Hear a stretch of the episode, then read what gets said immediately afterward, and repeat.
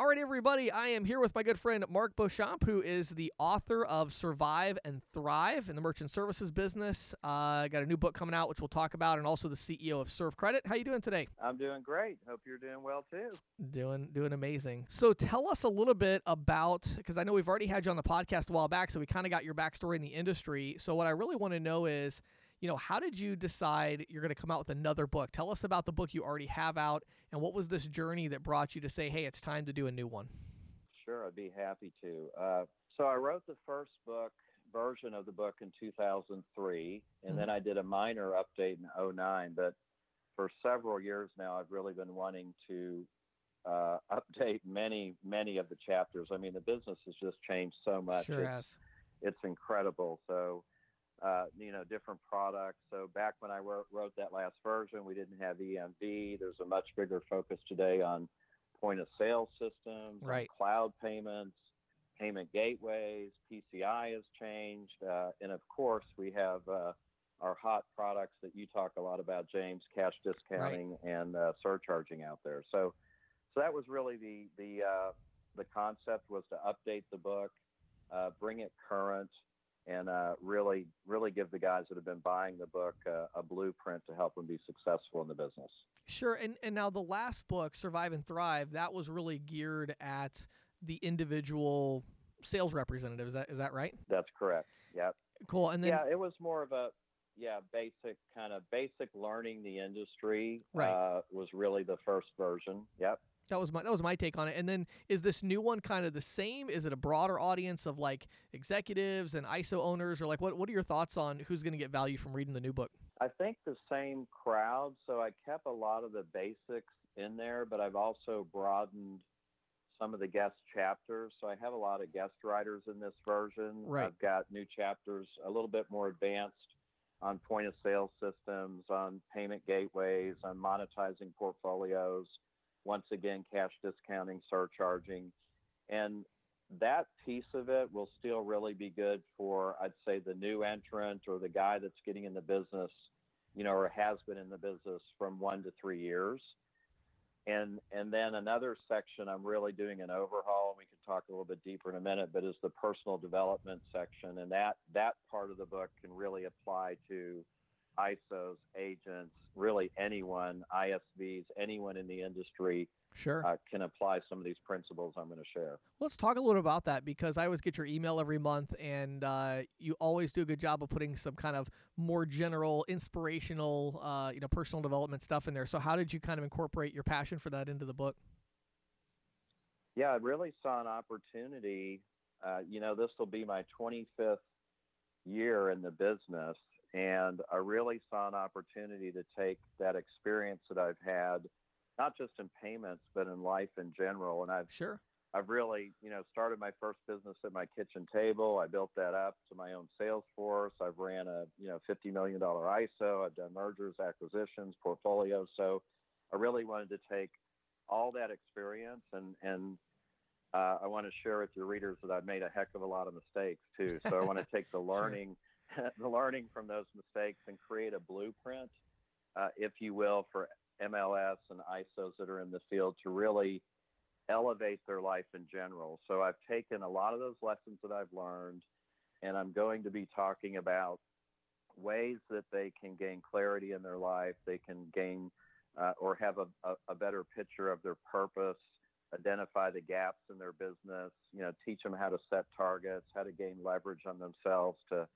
to get them to take the actions that they need to take. Hmm. That's so needed too. Isn't it interesting? Like as I'm talking to salespeople, especially a lot of them coming through like our six week jumpstart, that kind of thing. I'm always surprised at kind of the lack of. Um, you mentioned the word targets. You know, kind of the lack of a plan or a goal. It's kind of uh, you know, best case scenario, you find somebody that's just like, I'm going to go work really hard, which is great.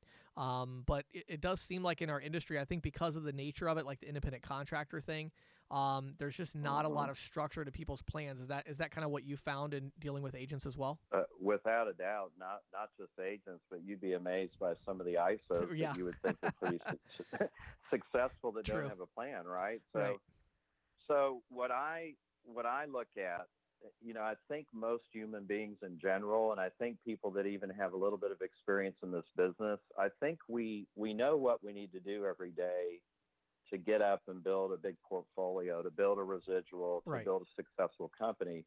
But where the disconnect comes is a lot of people can't get themselves to do what they need to do to reach those those goals. So I really focus, and I'm going to focus a lot of my content that I'm creating is on results, right? So re- really, at the end of the day, as a business owner or a, a, a husband, a wife, a father, uh, whatever your capacity or role that you're playing at that time, what's most important is the result that you're getting, and it's not really Hmm. your intentions. And a, a lot of people have a lot of great intentions, Sure. and they want to do a lot of things, but I think they're missing missing that commitment level and the ability to gain leverage on themselves to take that action. So I want to share, you know, some of the distinctions. I'm I'm gonna I'm, I'm still working on the title of that chapter, but I like the word distinction because I've really seen the differences between the real producers in the business. And I'm not talking just about money. I'm talking about people that have a balance in their life across Right. their body,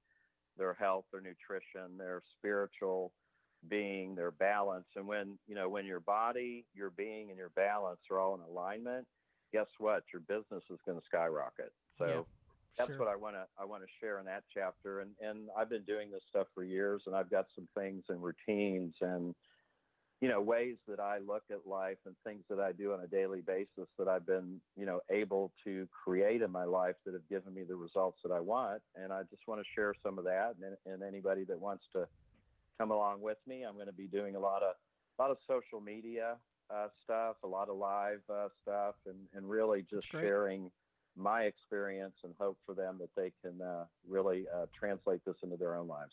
Sure. Yeah, I think I, I agree. I think that's going to be so needed. Uh, so I'm excited to, to read a little bit more about that, and then talk about some of the other chapters. Maybe some uh, you could highlight. Uh, you know, what are some of the other chapters in there that stand out, or that you know some authors that you had that you want to share with some guest authors, so people kind of know what's uh, what's coming.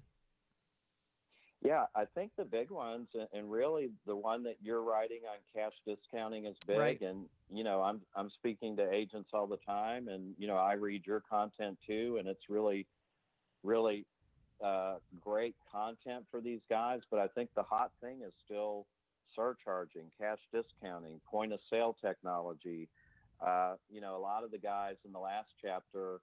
Uh, I didn't really address portfolio valuations and how they can monetize oh, that. sure, So talk buyouts and sure, yeah, I've got John Engel, King and Super G, is going to write great. a little bit about that. Yeah, really and good then guy. I've, I've got, yeah, he's a great guy, uh, great group over there. And I've got, uh, I'd like to get a chapter on PayFacs in there because I'm getting a Oh, lot of yeah. inquiries on, Sure. you know, how to put a PayFac together. So PayFac, high risk processing, and maybe a couple other ones might pop in there. So talk yeah, about. Uh, stuff. And then the, go ahead. I'm sorry. go ahead. No, I was just going to ask you about that point Well, of sale. I was hoping you could dive a little bit deeper into that and tell us a little bit more of like what are these challenges that you're seeing that the agents are having with point of sale, and, and kind of what are some of the topics you're you're covering in the book with that. Yeah, the to- the the book topic will be a lot of educational. You know, looking at different types of point of sales and just giving them kind of the basic knowledge. So we've got, you know, in the old day they were all uh, in the restaurant. All the data was sitting there on the hard drive. The old traditional, you know, Micros, Aloha uh, systems in there, and now we've got all these cloud-based systems. So I think. You know, we're gonna. I'm gonna talk a lot about uh, cloud-based POS, the different types of POS, hybrid Sure. POS, and, and how those uh, work. And then the, the challenges that I see with point of sale, and, and I don't know if it's a generational thing or, you know, you have a group of guys in this business, and probably like me, they're a little older, uh, but some of them haven't really kept up or don't want to keep up with technology, and they're just not going to change. They're still going to go out there and sell and place free terminals and not. They don't really want to engage the point of sale Right. opportunity and and my view is that's a major mistake because everything is going that way Right. uh, it's just a more complex sale it's a more complex animal that you have to deal with and you're you know addressing a lot more issues than you are with just a credit card merchant processing account so i think that's the challenge is some of those guys translating their current knowledge into point of sale the younger guys get it you know we're, we're competing with square out in the marketplace and uh, you know, Toast and uh, every, you know, there's a different POS company coming out every week. It seems Right, like so. right. You know, you know, they they just have to do what I'm sure you teach a lot is they've they've got to add value to their merchant and draw a distinction between themselves and their competition and how do they make their unique their offering unique? How do they make themselves unique? How do they add value? How do they how do they address those pain points that a merchant has? And point of sale gives you that opportunity gosh with all the cool systems out there. You know i think there's over a million clover installed i think i read the other day. So there's yeah, just a crazy. lot of cool point of sale systems out there that these guys can be offering and working with and and adding a lot of value to the merchants.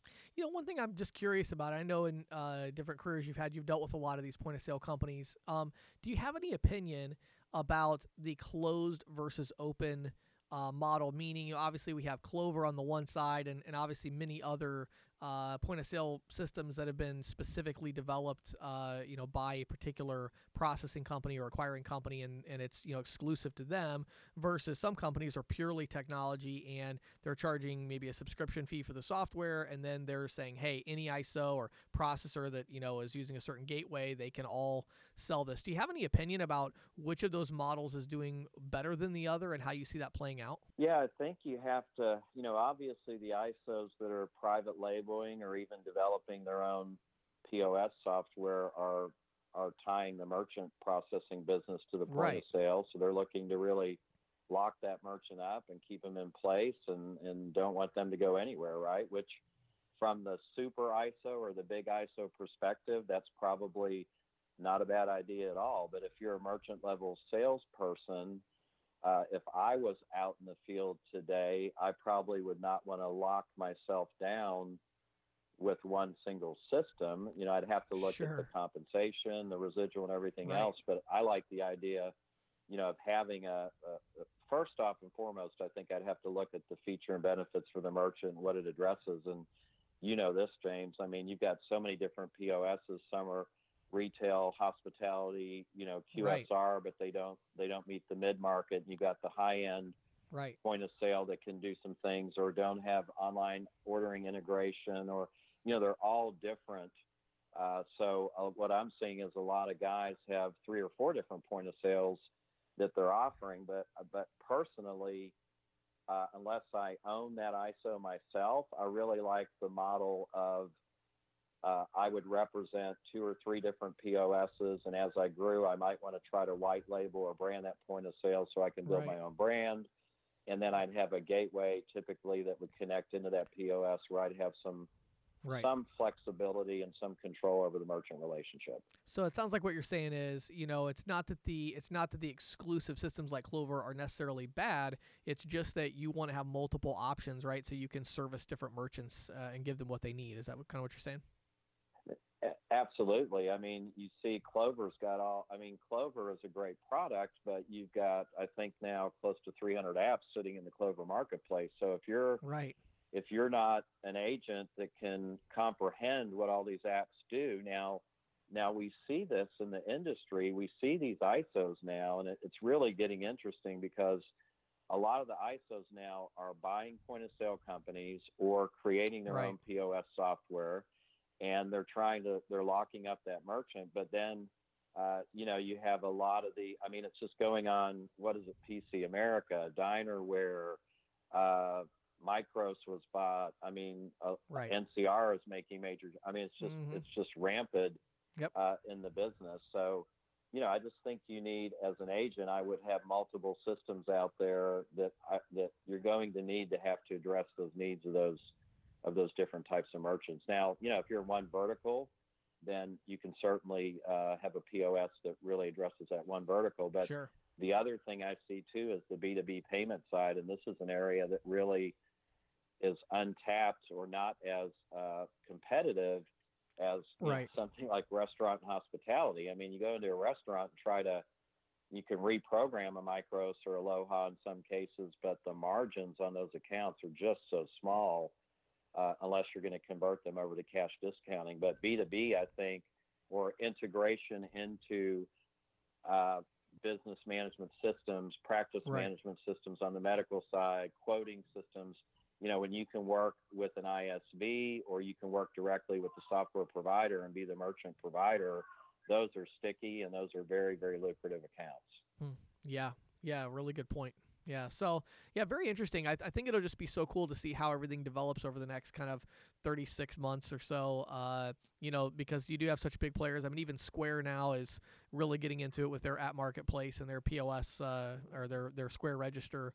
Uh, and so I think there's some interesting competitors out there. But then, of course, again, you, you do have so many companies now that I, I think a lot of the salespeople and ISOs maybe underestimate their the value of the distribution channel. Though it's like so many of these small uh, ISVs would love to have a team of even five salespeople that was going out there and selling their their POS system. You know.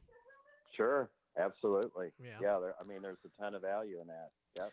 Well, I'm really excited to get the book. I'm sure a lot of other people are. Give us a little more information on when it's coming out, uh, roughly, and uh, let's also give them that web address they can go to, where they can uh, get on the early release, uh, you know, uh, forums. So they get an email when it comes out.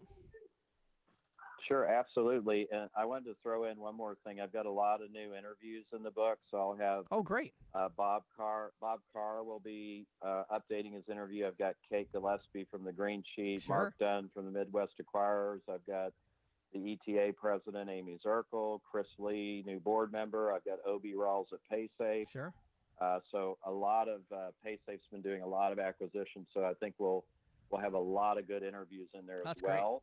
Uh, I'm hoping to have it off the presses before the Midwest Acquirers Show, which will be uh, mid July. But Right. they can go to my my website at www.surviveandthrive, all spelled out, dot biz, survive and thrive dot biz. And we'll have a form up there where they can get on the wait list and I'll shoot out an email and probably have a, a little promotional for the guys that sign up uh, before the book's released to give them a little discount uh, Sure. on the purchase. Awesome. Well, yeah, definitely. Everybody that's listening, uh, you know, again, our industry. I mean, let's face it. You know, there aren't that many books that come out about merchant services, right? So definitely make sure you go over to surviveandthrive.biz and uh, fill that out, and make sure you support Mark when the book comes out and buy it. Again, I've got a chapter in there on cash discounting, uh, and I think you're we have there's another chapter in there you're going to have uh, specifically on surcharging too, right? Absolutely. Yeah. Yeah. We'll talk about both of them. Cool. Yep. So yeah, make sure everybody make sure you check out the book. Uh, go there. So Mark, thank you so much uh, for taking time. I know you're on vacation, so thanks for taking time out of your schedule to to do the interview. I really appreciate it. No problem. Thank you, James. Have a great day. All right, thanks, Mark.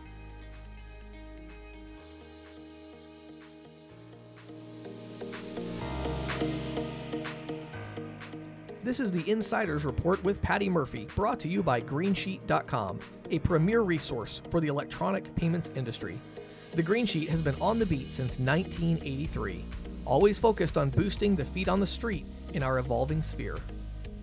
I've always been amazed, having researched and written about the evolution of payment form factors, from cash and coin to checks, cards, and other electronic methods, the degree to which many people still rely on cash.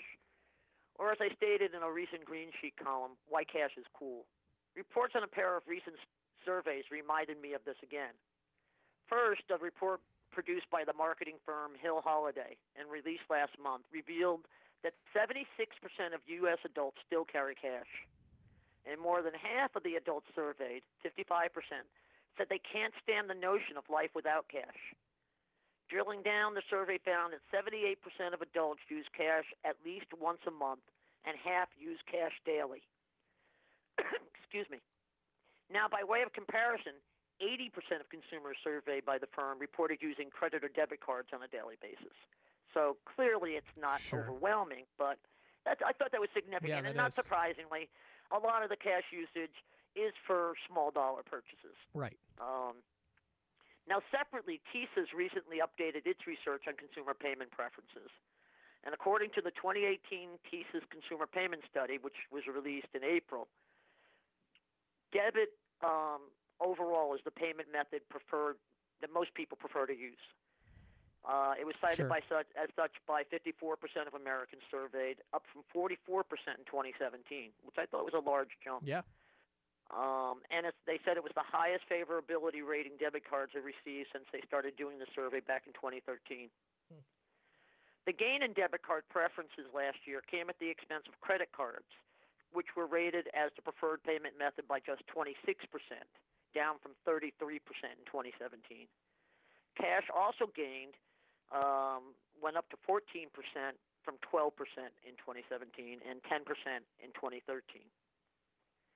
Consumers also report using a range of other payment types, TSYS said. About 6 out of 10 ad- adults um, have PayPal accounts, 40% use store credit cards, 11% use prepaid cards, and 4% say they use digital currencies, you know, like Bitcoin Right. and the like, which actually surprised me. I thought 4% was, Yeah. a, was a Respectable. pretty, yeah, yeah. I mean, it's definitely more than a blip. Now, here's some other insights gleaned from the TSYS survey, which I think, you know, if you're if you're out there selling, these are some things you, you know, selling merchant accounts. These are some things you should bear in mind. The most popular merchant type for cash is convenience stores and coffee shops, but debit card preferences also prevail at these businesses.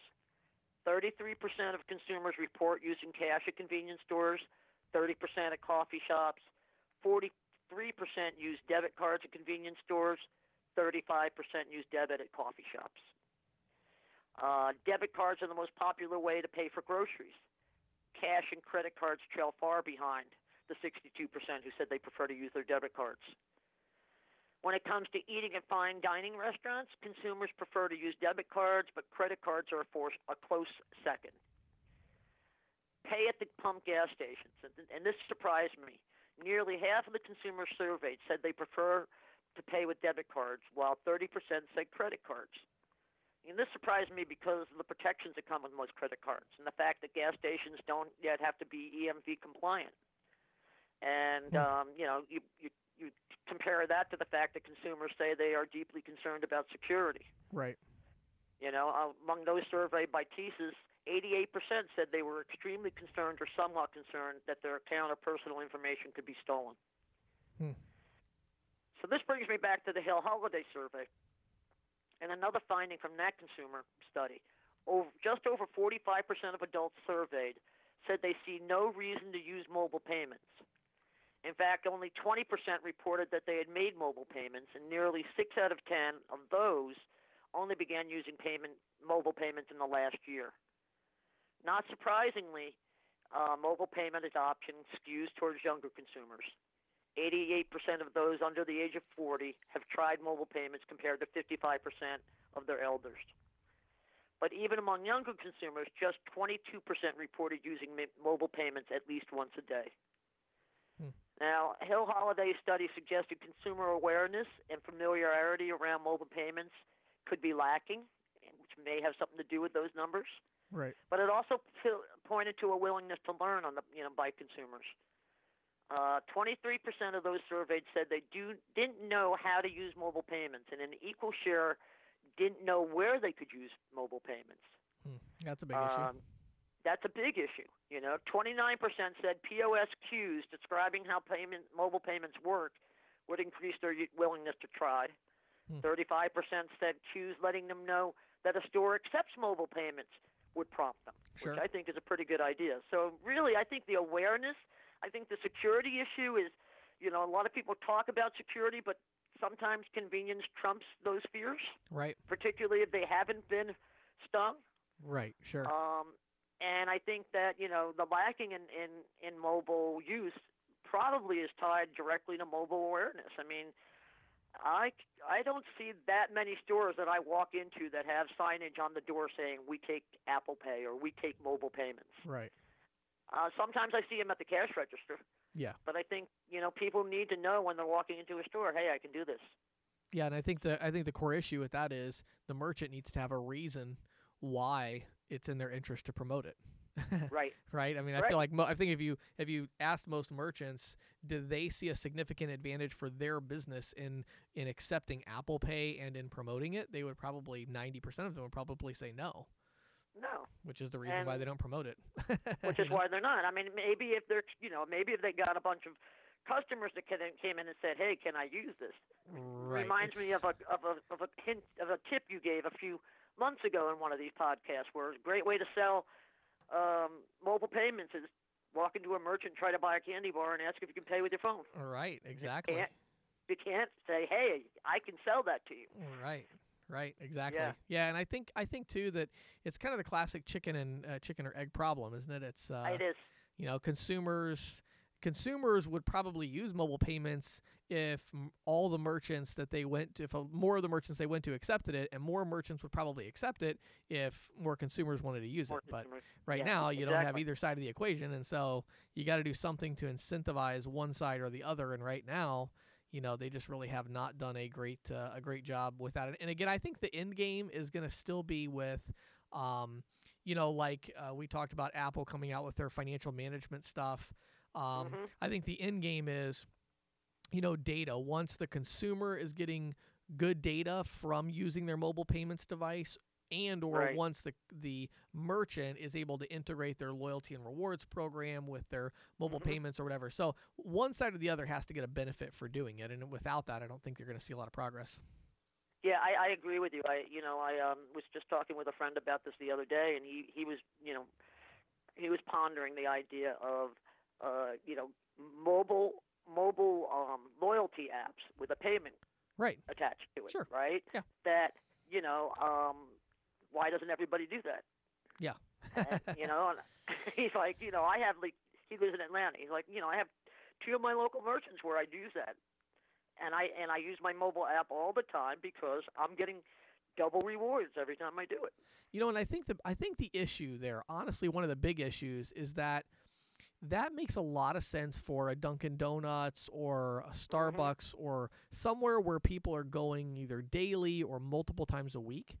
Um, Right, like a convenience store, right? I Right, mean, but but I think the issue is that um, you know, and again, it's so funny because we just talked in the last insiders report about you know where does the individual agent and small ISO fit into the picture, and I Right. really think it's it's ironic and interesting that right now the answer is that they just don't, and I think that's one of the main reasons why it doesn't work. I, I think that I think that a lot Mhm. of the mobile payments companies have failed to recognize the success of the model of having direct salespeople talking to merchants. You know, if some of these companies that, you know, if there was a company that had a processor agnostic loyalty rewards mobile app and they were white labeling that to all of the ISOs and getting them to just include it with the merchant services as the loyalty rewards program. And we've interviewed some people on this podcast that have something along those lines right. but nobody is really interested. And I had like a really good conversation actually with somebody uh, that fits this description a few weeks ago, and I said, you know, how much are you willing to pay for these accounts? You know, like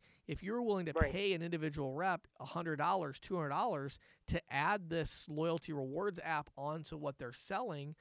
You probably get some business, you know. So Mhm, I think it's mhm. interesting. I think there's going to be companies that'll come along that'll tap into that network, and, and I think you know some of the stuff just has to be sold. I think business owners, you know, that's a great point. I think business owners and consumers alike would enjoy a one app that they could use in their local market at multiple merchant locations, right. you know? right. but it just hasn't been sold yet very well, very effectively. Yeah, you know, and I remember back many moons ago, like in the '90s, there they tried doing this, especially in college towns. Right. um, and they would, you know, get a like. I, I went to the University of Maryland. College Park is a fairly large little city, Sure. and um, and so they got all of the local merchants in College Park to accept this loyalty slash prepaid card. Right. Um, and I believe, I could be mistaken, but I believe it was um, marketed by one of the local EFT, you know, ATM networks. Sure. I think it was the Most Network, which is now something else. But um, and I was really surprised. They they did it for you know six months to a year, and then it silently, you know, silently was put to sleep. Yeah. And and but you know it shows that people were thinking about that 20 years ago, and it's Right. still they still haven't. Well, really and, and I think the big plate. difference, of course, now is the mobile phone, right? So it's like you know a program Right. like that, you know, ostensibly might not die because people didn't lose the card. You know, they have an app Right. on their phone and they still have that app. So Right. yeah, and definitely a big potential. like in, closed environments like that. I mean, I could Right. see. I mean, University Yeah. of Maryland itself is like a little city. They have Sure. so many stores on campus, right? right. Start it out there and grow it out. I think in a, Sure. you can you can you know that's a to me those are great um, test beds. College towns are. Sure. Well, look at Facebook. That's Facebook was exclusively for college students at Harvard, and then it was for college students, and then it was for everybody. So Yeah. good yeah. example so, of it. Yeah. So good stuff. Awesome. Thanks, Patti. Appreciate it. Sure. Thank you. This is Questions from the Field, brought to you by InstantQuoteTool.com. Is statement analysis something that really frustrates you? Whether you're an individual agent or you have a team of agents, we have the right solution for you. We take you all the way through the sales process with a mobile friendly tool, whether you're looking to provide that instant quote to the merchant directly on the spot or you're looking to complete a complete and accurate side by side comparison we handle the entire process in one smooth flow, and we even allow you to make marketing campaigns where you can send links directly to a merchant and allow them to get their own quote using our algorithm that predicts interchange costs and using the pricing templates that we've loaded into the system for you. If you want to learn more about our system, visit instantquotetool.com or shoot us an email support at ccsalespro.com, support at ccsalespro.com. So I was trying to figure out should I talk about cash discounting or surcharging first because we're in this mini series about pricing structures and we've talked about interchange plus, tier pricing, flat rate, subscription rate. And so I'm like, okay, which do I want to talk about first, cash discounting or surcharging? And I really decided neither because there is a fundamental concept to both cash discounting and surcharging that we really need to talk about first, then we can dive into the specifics of these different pricing structures because there are some variations, uh, even with just cash discounting, there's variations of that program. So, what I want to talk to you about today is the concept of passing the cost of processing onto the consumer. What is the current state of that? Uh, is it working? Is it profitable? You know, what are the what's the deal with this? So, you know, the first thing I can tell you is that just because I was kind of in the right place at the right time, and I was talking about this a long time ago, with my consulting practice, I've really had the opportunity to work with a lot of different companies, uh, software companies, ISOs, agents, you name it, you know, that are dealing with these these programs of cash discounting and surcharging. We've had the opportunity to interview many experts with differing opinions on the podcast. And so what about this concept of passing the cost of processing onto the consumer? Well, a couple things I want to talk about here. Number one, you need to understand if you haven't done so already, you need to understand that this is a major trend that is taking hold in the US market. Now, if you say, well, James, I don't think it's going to play out in the US market, well, you could be right and I could be wrong. But what I would do is I would encourage you to look at the evidence, okay? You look at Australia. I think Australia is such a great example because Australia right now, 62% of transactions in Australia are surcharged, okay? That is an enormous number. That's a huge number. Um, and so, what we see in Australia is another developed country, um, a country that is very similar to ours in terms of the payment space, um, that has moved towards surcharging. Now, when we look at Australia, we see a couple of interesting trends there because what number one, again, we see that this this concept of passing the cost of processing onto the consumer has taken hold. Now, a couple of things I will mention in, in uh, you know how it's working in Australia. So first of all, I don't know if it's directly as a result of the surcharging and, and, and that, but you have seen a huge drop in interchange. So the interchange fees have been regulated down um, and they're a lot lower. And so if you wonder why is it that there seems to be such a fuss with Visa and MasterCard about surcharging or cash discounting? Why do they care? Why do they fight surcharging? You know, why do they have bans on surcharging? Why are they fighting cash discounting? Well, the reason is very simple. Once the consumer becomes aware of how much they're paying for payment processing, well, that's going to put market pressure on Visa and MasterCard and the banks to lower the interchange cost you know? Um, and right now in the us market you know the interchange rates are significantly higher double in some cases triple what they are in other developed countries. Um, and that's a lot of money. That's a lot of profit that the big banks are making and they don't want to give up that money. And so there's definitely this idea of you know we don't want to see lower interchange rates um, and so that's kind of a big reason why the the fight is there. Because the idea right now is a lot of these companies they, they again they just don't want consumers aware. Consumers generally now kind of realize that it does cost a little bit extra to the business owner uh, when they you know use their card, but they don't fully grasp how big of a deal it is. Okay, now that's the first thing I want to talk about. Now, the other thing that I want to mention is that in Australia, to my knowledge, I've done a little bit of research and I believe I'm correct in saying this, that in Australia, I do not know of any uh, surcharge regulation by Visa and MasterCard or rule of any kind that says you can't add a surcharge to a debit card. Okay. So in the US market right now, we have this big debate in our industry of like, well, cash discounting or surcharging. Well, you know, the core concept is we want to pass the cost of processing on to the consumer. Now, the question is do we pass the cost of processing for credit cards and not debit, or do we pass the cost for everything on? Well, you know, the interesting thing is, you know, in, in Australia, which is more of a developed market in this area, it, they just have surcharging. I don't know if cash discounting over there is being a big thing because surcharging over there, you can surcharge debit. So, you know, I see the US market going in the same direction because, you know, these surcharge bans, the surcharge bans that have been struck down in Florida and Texas, you know, these laws that have been struck down, nowhere in any of the court opinion does it mention anything about debit cards being different than credit cards. The only reason we can't surcharge debit cards in the US right now is because Visa and MasterCard have a ban on doing so. But I think if you look at court precedent and things that have already happened, I would imagine at some point some of the powers that be may uh, challenge that ban on surcharging debit. And most likely, I would think, based on what's happened so far, probably they would win that argument in court that, hey, you know, Visa's ban on surcharging, you know, was was unconstitutional in my opinion originally because of free speech. Um, and that's the courts, you know, voted that when they struck down New York's law um, on surcharge ban. And I think they would say the same thing for debit cards. I don't see why it's any different. Yes, it's a little cheaper to process a debit card in some cases, not for small ticket, but in some cases cheaper to process debit than credit. But that doesn't really matter. I mean, at the at the end of the day, does the merchant have the right to pass on the cost of processing to the consumer or not? If they do, then they should be able to do that for all the different car types. Okay. So right now in the US, we do have these two programs though, and there's a lot of confusion. We're going to clear that up in the next couple of episodes. But just to give you the high level view of it, on one side, we have surcharging. So, surcharging is something that is compliant, it's allowed by Visa. There are still some states that have a ban on surcharging, four or five, depending on how you want to classify some of the states.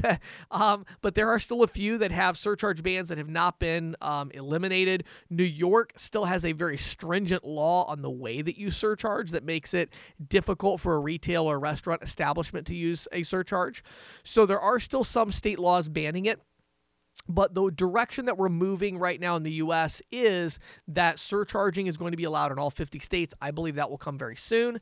Um, hopefully within the year, I would hope. Uh, that would be the, the idea there. Um, and so surcharging is allowed. And again, it's compliant with Visa rules. Now, it's important to understand that's not because Visa loves surcharging. Okay, Visa and Mastercard fought surcharging tooth and nail for a long time, and now they finally, you know, saw the writing on the wall that it was going to be their surcharge ban was going to get struck down in court. And oh, what do you know? Now you can surcharge. It was part of a settlement with merchants a while back.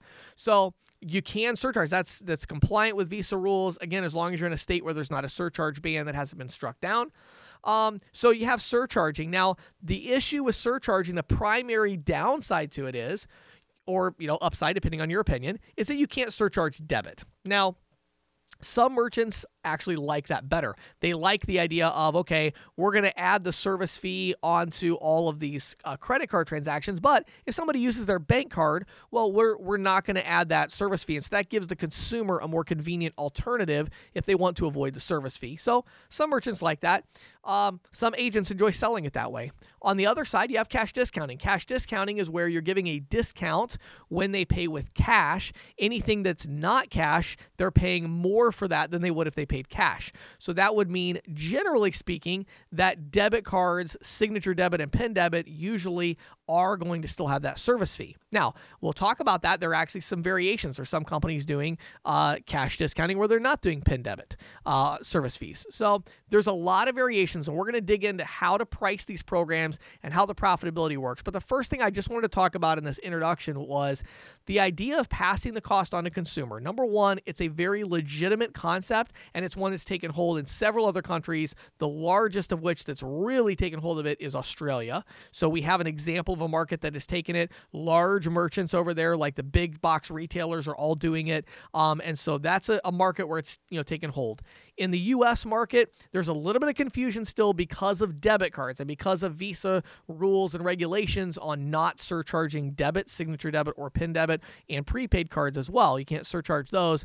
So that's created a bit of confusion in the market and a little bit of a fragmentation that, in my opinion, is really unnecessary. When people say, well, are you for cash discounting or for surcharging? Well, you know, really, I'm fine with both of those options because I believe that over the next five years, they're going to merge into one. I think it'll all become surcharging, but I think surcharging will allow us to surcharge debit at some point in the near future. So the idea is the, the concept of passing the cost on to the consumer. The only real question is what cost are we passing on? passing on all the cost or just the cost for credit, which would be a compliant surcharge program in 2019. What is that going to look like in 2024? Well, my guess would be you could pass the cost on everything. So we'll see how that all plays out. But next week, make sure you tune into this segment. We're going to talk about surcharging, go through some of the rules and the compliance and everything like that, and also talk about pricing and profitability, which can be really confusing with surcharging if you don't know what you're doing. So my name is James Shepherd. Make sure you tune in next week to learn more about about surcharging and how it really works. Thank you for listening to the Merchant Sales Podcast. Whether you are an industry veteran, processing executive, or just trying to learn about the payment space, we appreciate your time. The Merchant Sales Podcast is a joint production from Greensheet.com and CCSalesPro.com. We hope you will tune in next week for more information and tips on building your merchant services business.